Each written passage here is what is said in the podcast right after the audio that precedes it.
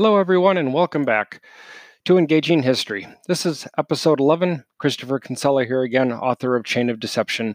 Remember that my podcasts are not endorsed by any individual or organization. The podcast is my opinion and interpretation of the historical events that I'll discuss. I'm a professor of history at Cuyahoga Community College in Northeast Ohio, and the purpose of my podcast in general are to discuss history in a way that is engaging and interesting.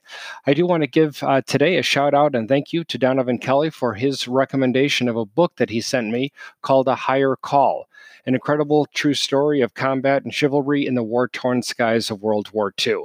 Uh, part of the reason, too, that I recommend that book, I have not yet read it myself, but I'm looking forward to it, as out of 5,522 ratings as of May 5th, 2020. It was a full five stars. I know our book review editors and our book judges, etc., can give their opinion, and I don't know where they stand on this. But when it's us commoners that read things and give the reviews, to me, in some cases, that's the most telling of all. So thank you again, Donovan Kelly, on that one. All right, so let's get back to where we were at. We started the last podcast by discussing the characteristics of Rome, their attempt to try to understand this idea called power. We looked at the origin of their civilization around 700 BC, and we quickly plunged in in their infancy to problems with, or their perceived problems with neighbors to the south over the Mediterranean Sea, that being the Carthaginians. We quickly went over how the Romans went over went to war with the uh, Carthaginians in the First Punic War, 262 to 238 BC, and then once again there would be a, uh, a Philip of Macedon within their ranks that would try to convince them that hey our enemy's not done with us yet. Just because they couldn't conquer us and they went back with their tail between their legs doesn't mean it's over. But like the people in Greece that followed Philip, people weren't willing to follow Hamilcar Barca. So he was exiled, but nevertheless, for his people, his cause, and his nation, he still developed an army in order to try to enact revenge against Rome. Like Philip, Hamilcar would die before he realized that dream. So it would fall once again, not to his eldest son Hasdrubal, but to Hannibal, the Hannibal that we know of in military history. So Hannibal, as we talked about before, he'll be the one that will move into northern Rome with that army and elephants along with it. As we talked about before, he attempted to move with over three dozen elephants. Only two would survive intact and with the cargo uh, on top of their backs, able for the Carthaginian Roman. Uh, Carthaginian army to use, excuse me. From there, However, again, that was the good news that he lost over 80% of all of his supplies. The bad news, though, in mm. comparison, is the fact that the 42,000 strong Roman army was just across the Trebia River as winter was beginning to take hold in December of 218 BC. The Carthaginians only numbered 30,000 at best, so they were going to be outnumbered by over 12,000 Roman soldiers how and why would the Carthaginians decide to attack? What would be Hannibal's overture of war to bring this to bring this uh, war on in this battle here it becomes known as the Trebia River. If you notice the Romans like the Persians are attempting to stop their enemy in a river valley it, once again, it's still a smart thing to do. Yes, we've already seen and heard how Alexander outdid that at the Granicus River and the Issus River, but it doesn't matter. You still stop an enemy at the most strategic point, and that's what the Romans were doing. The Romans were also smart enough to realize that Hannibal may try the tricks of Alexander and Sun Tzu that he might they, he might have one of their tricks up his sleeve as well. So they stand in block formation with the cavalry on opposite side to be able to supplement, protect, and support the infantry. It was a formidable block of forces that the Romans had had uh, initiated. However, weather seemed to throw a curveball into the soon-to-be battle. In the middle of the day, on December 18th, 218 BC, a blinding snowstorm started coming along the Trebia River Valley, to the point that the soldiers were lucky if they could see their hand in front of their own faces. It was heard through Carthaginian scouts that the Romans were simply backing down and attempting to call it a day. In other words, that the battle wouldn't be fought today. Hannibal could not afford to lose that opportunity. So, in this blinding snowstorm, Hannibal moves his army with the infantry in the center and the cavalry on the opposite side, moves into the across the Trebia River Valley, up the other side as quietly as possible. Remember, folks, that snow is a fantastic insulator, and that's what Hannibal was banking on. We have no reason to believe that he ever would have tried something like this in a, in a typical clear day. But snow has a wonderful way of muffling noise, especially man made noise, threatening noise. And because of that, Hannibal upon getting to the other side of the Trebia River Valley, came across the first signs of the Roman camp and then issued the call to charge. It was an absolute bloodbath. At the end of the couple of hour battle, the Romans would lose anywhere from 26 to 32,000 soldiers, while the Carthaginians would only lose 4 to 5,000 of their own. This once again underscores the, the supreme importance of what we call the element of surprise. So that was again in December of 20 excuse me, December 18th, 218 BC. And from there, Hannibal proceeds to travel down the coast of Italy, modern day Italy, the coast of the Roman Republic, and he stopped once again the following summer at Lake Trasimeno. This is also known as to some as the Battle of Lake Trasimene or the Battle at Trasimene. T R A S I M E N O is the spelling.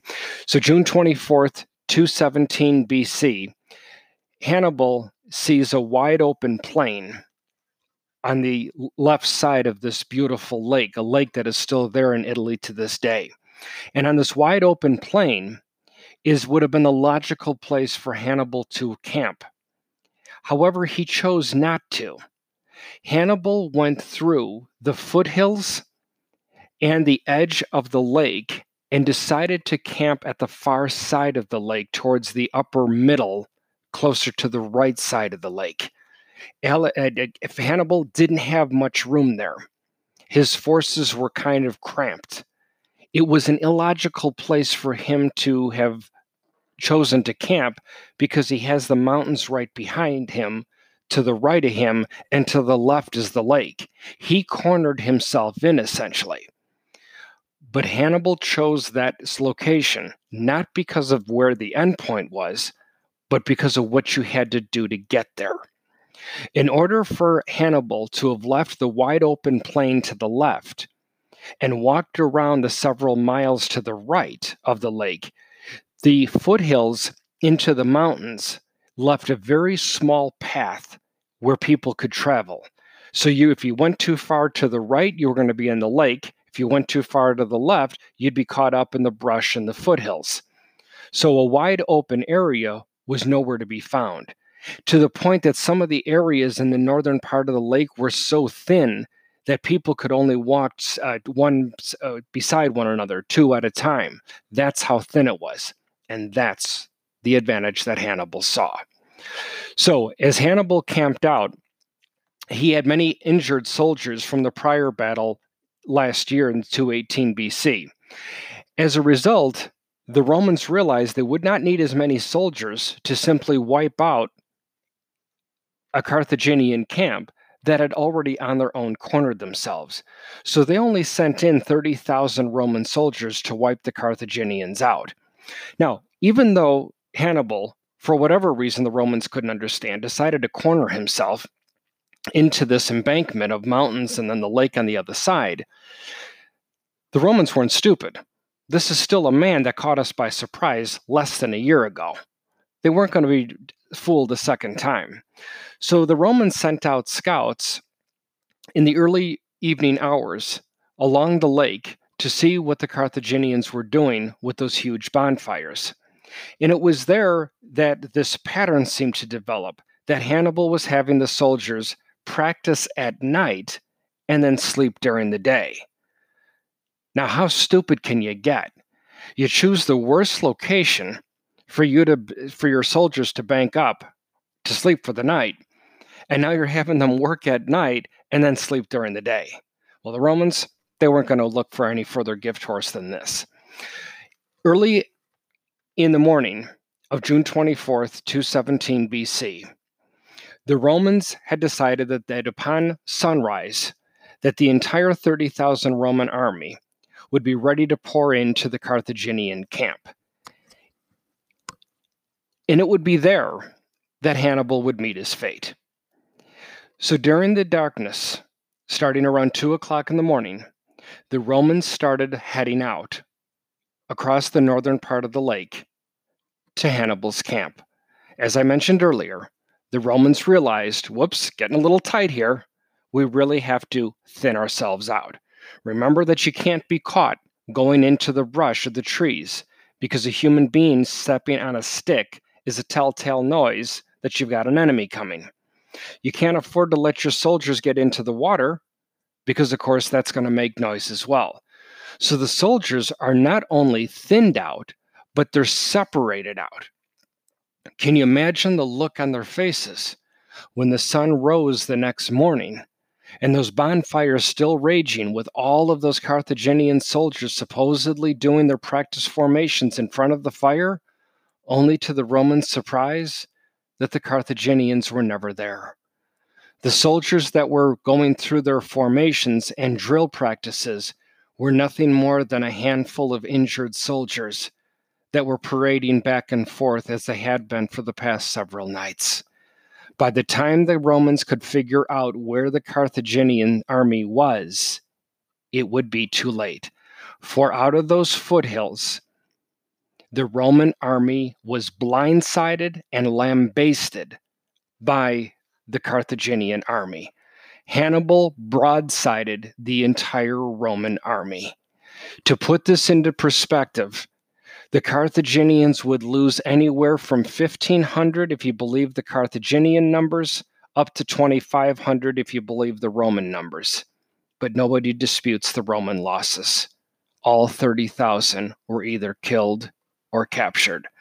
To date, there has never been a worse rout, a worse blindside in military history, and that includes all of the conflicts of the 20th century. From there, he sealed up the peninsula. There was little resistance now, as Hannibal was able to continue to march south all the way through the modern boot of Italy and up the other side.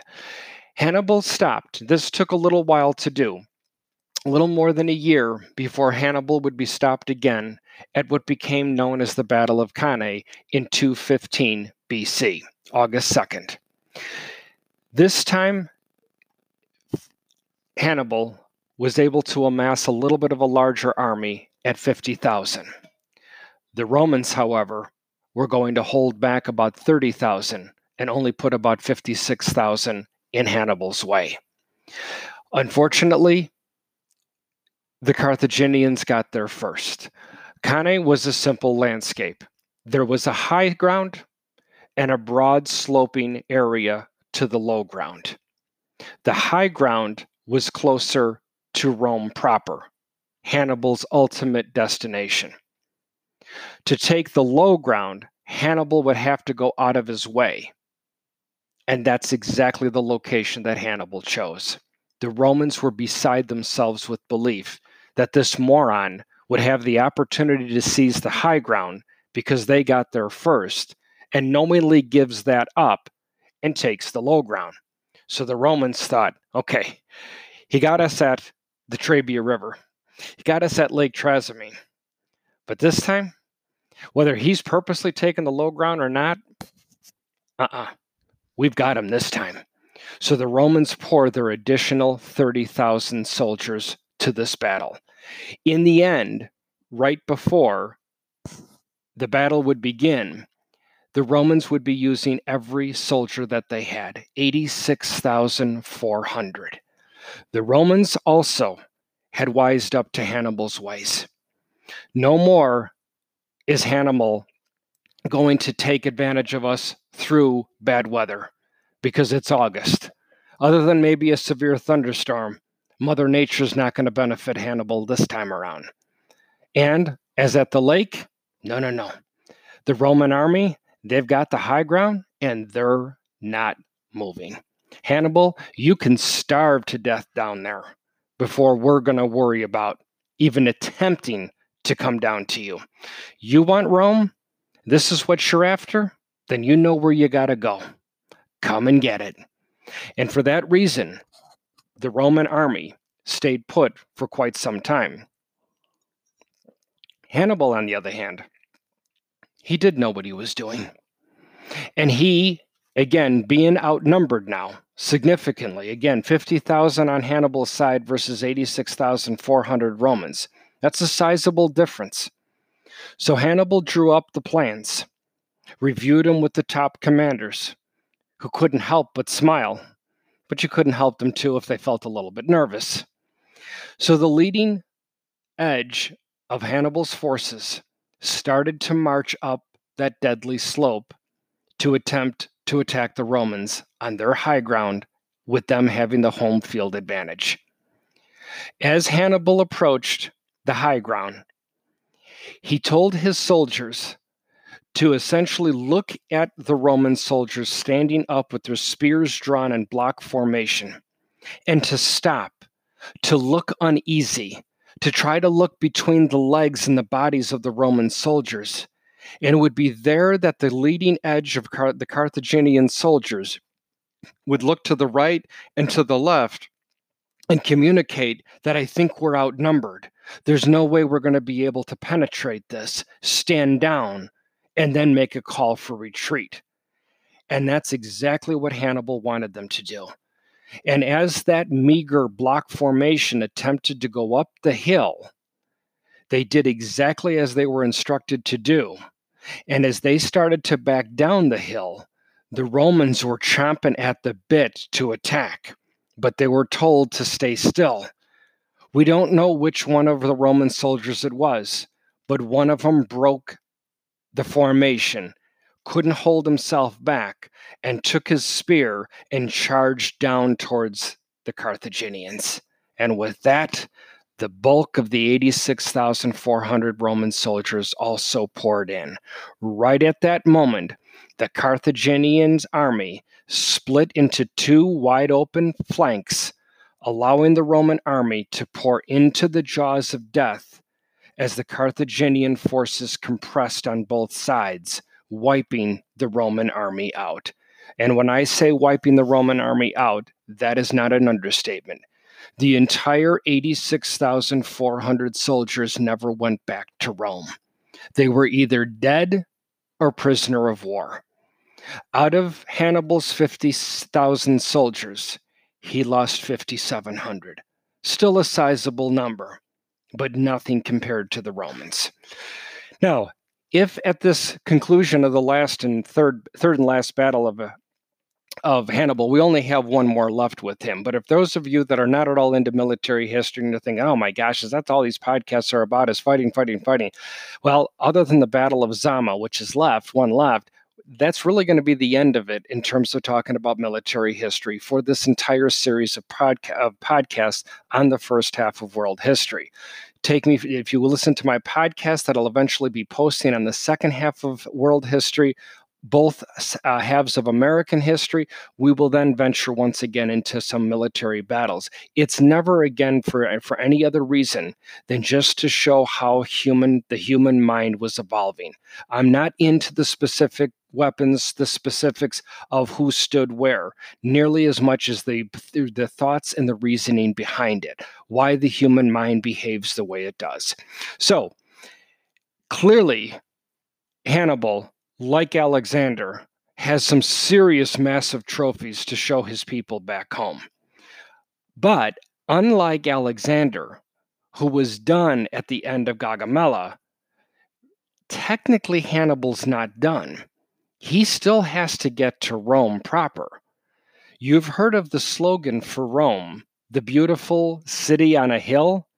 Yep, that's Rome. Rome to be taken physically means the soldiers, the Carthaginians, will physically have to work their way up to the top of the peak of that hill in order to annihilate the Roman government. That would be a bloodbath. And Hannibal is smart enough to know that. But this is where we get to this next part that they're essentially bad news for both sides. Obviously, for Rome, we know what that is. There's no army left.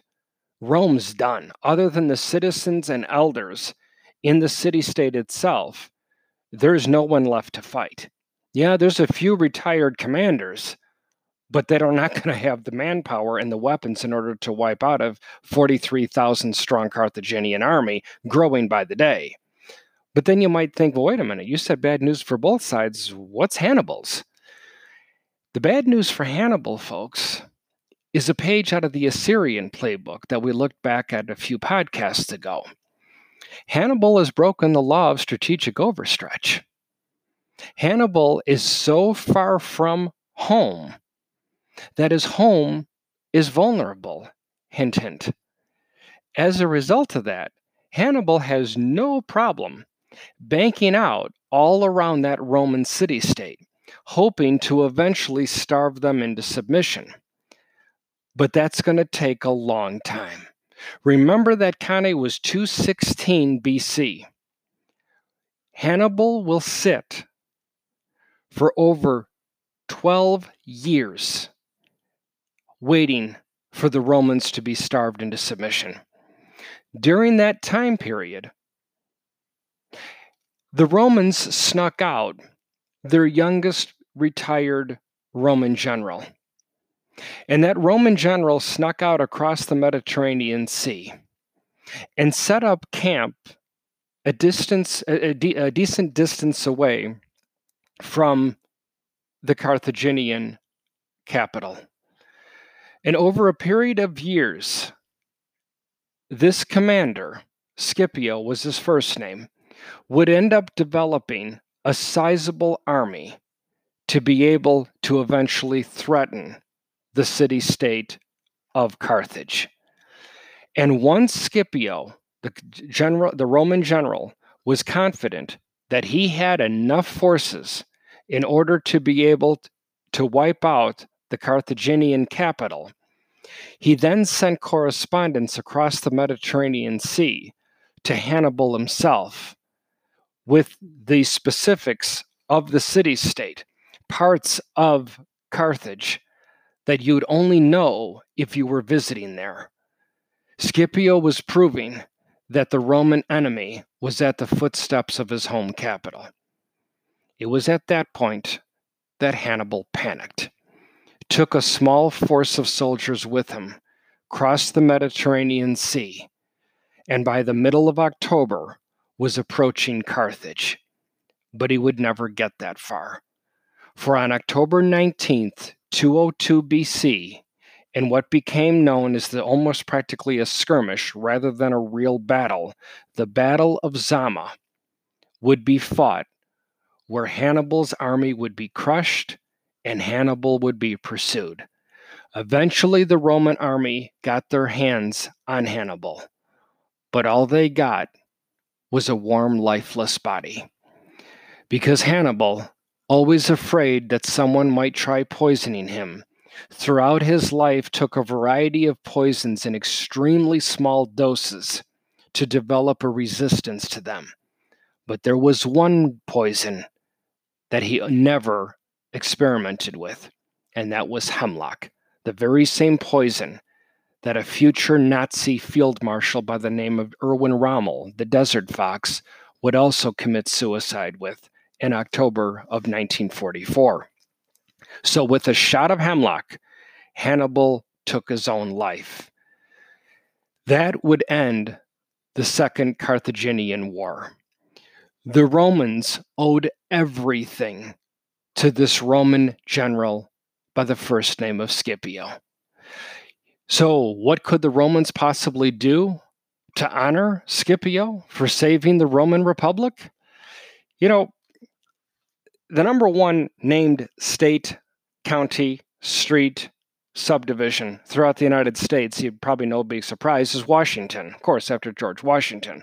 We also have a lot of destinations that are named after Christopher Columbus, Ohio's uh, state capital, Columbus. We have Columbus counties. We have Columbus streets. We have the country of Colombia, named after Columbus in South America. And that's, you know, rightly deserved in a lot of ways, don't get me wrong. But there is no human being in the world to have an entire continent named after him. And that was the honor that the Romans gave to Scipio and his family, because Scipio's last name was Africanus. There are debates that the name Africa was rooted in that continent before 202 BC. I say question the sources, because from there on out, that continent would be referred to collectively as Africa. Why? Because that would eventually be the furthest destination that Rome was going to venture across the Mediterranean Sea. It would take decades, folks, and it did take decades for Rome to be able to build up a massive army once again. While the Carthaginians licked their wounds after that Battle of Zama, they attempted to live their lives peacefully once again, but it was never to be. In what became known as the Third Punic War, lasting a little less than three years, 149 to 146 BC, the Carthaginian Empire was simply wiped off the map. Not only were the Carthaginians killed, women and children sold into slavery, but vast amounts of salt were poured into the soil of the areas where agriculture was possible, simply out of fear that a Carthaginian population could ever rise up once again. As a result, the Carthaginians wiped out that land, but then would later turn around and colonize it anyhow. And this would be when Rome would start to rise and go from that of a republic to empire. But we're not quite there yet. The Carthaginians are gone. The three Punic Wars that I referred to were the first one covered in the last podcast and the second and last two here.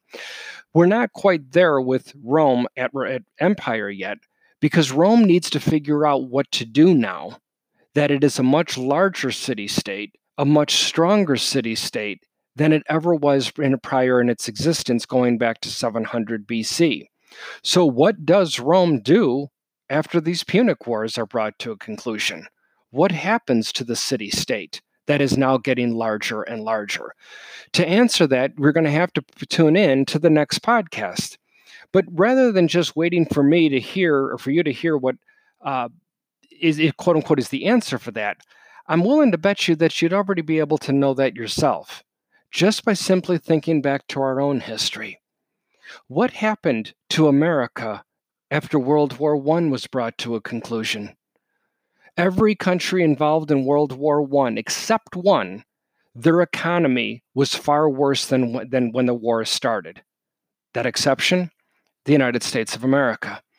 Our America was doing so fantastic, so well, that we called it the 1920s the Roaring Twenties. There's no decade in all of American history that has more funny and positive nicknames to it than America during the 1920s. What happened to America after World War II drew, drew to a close? America would become the powerhouse. We would become the breadbasket of the world. Eight out of 10 cars driving everywhere, anywhere in the world came from the streets of the factories of Detroit. We became a powerhouse. What happened to the United States after Christmas Day 1991 when President George H.W. Bush received a telegram that said, Mr. President, the Soviet Union no longer exists, and by extension, therefore, the Cold War no longer exists. What happened to our economy? It went gangbusters. So is Rome really going to be any different just because this is a nation of people in the ancient world? Tune in and find out.